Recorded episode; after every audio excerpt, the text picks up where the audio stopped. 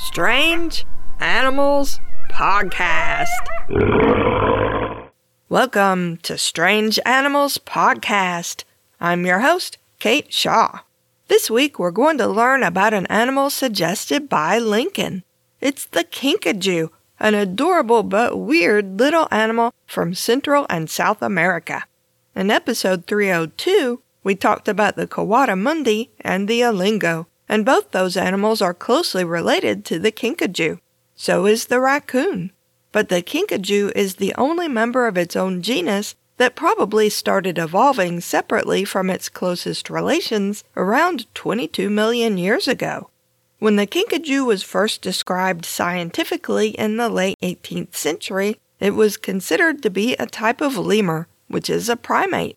At first glance, the kinkajou really does look like a primate in many ways. It's arboreal, meaning it lives in trees, and it has a long prehensile tail. Its head is rounded with a short snout, and its large eyes are forward pointing. Its ears are also low on the sides of its head. All these features resemble features common in primates, but the kinkajou isn't related to primates at all. Eventually, biologists figured it out and it was reclassified. You can tell the kinkajou isn't a primate if you know what to look for. It has fur on the bottoms of its feet, while primates always have bare skin on the bottoms of our feet and hands.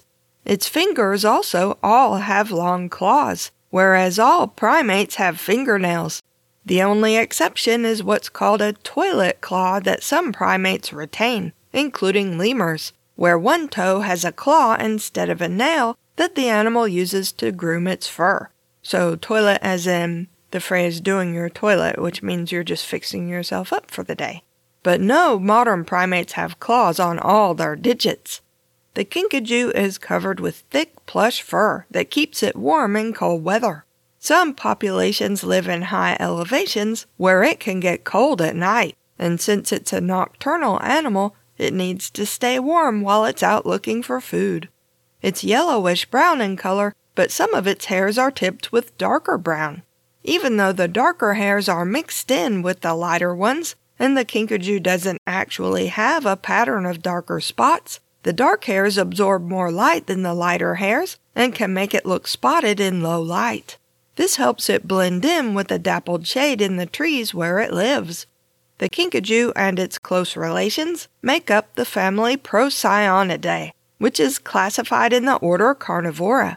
Carnivora means meat eaters, but procyonids are all omnivores that don't eat a lot of meat. The kinkajou mostly eats fruit, and its favorite fruit is the fig.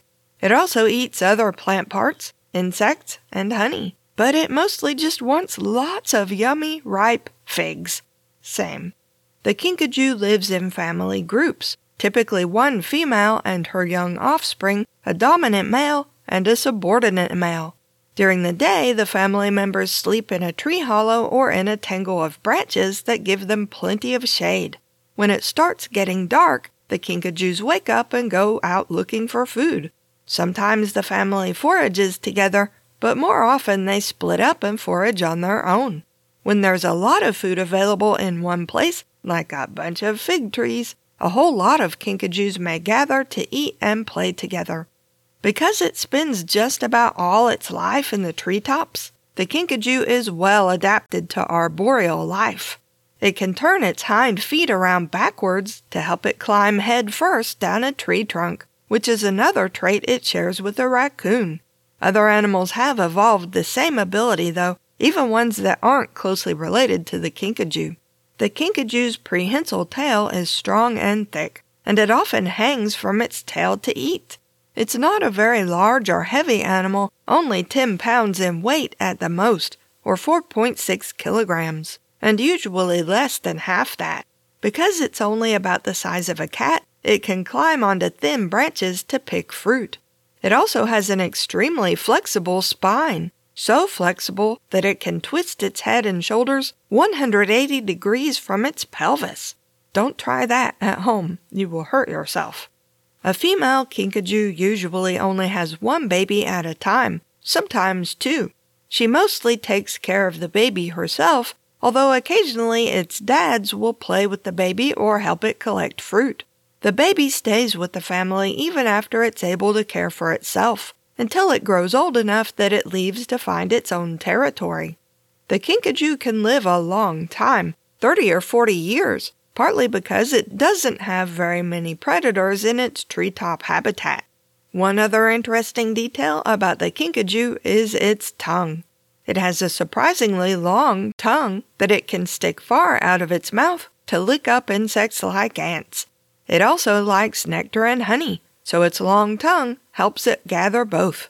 The kinkajou is sometimes called the honey bear, since it likes honey and its fur is the color of honey. But it's not related to bears any more than it's related to primates. One local name for the kinkajou translates to bear monkey, and that's honestly probably the best name for it, as long as we can remember that it's not a bear and not a monkey. You can find Strange Animals Podcast at strangeanimalspodcast.blubrry.net. That's blueberry without any E's. If you have questions, comments, or suggestions for future episodes, email us at strangeanimalspodcast at gmail.com. If you like the podcast and want to help us out, leave us a rating and review on Apple Podcasts or Podchaser, or just tell a friend. We also have a Patreon at patreon.com slash Strange Animals Podcast. If you'd like to support us for as little as $1 a month and get monthly bonus episodes. Thanks for listening.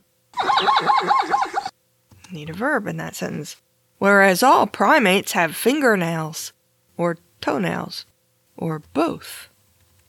Where's the backspace button? I'm trying to fix that. The kinkajou is well adapted to arboreal life.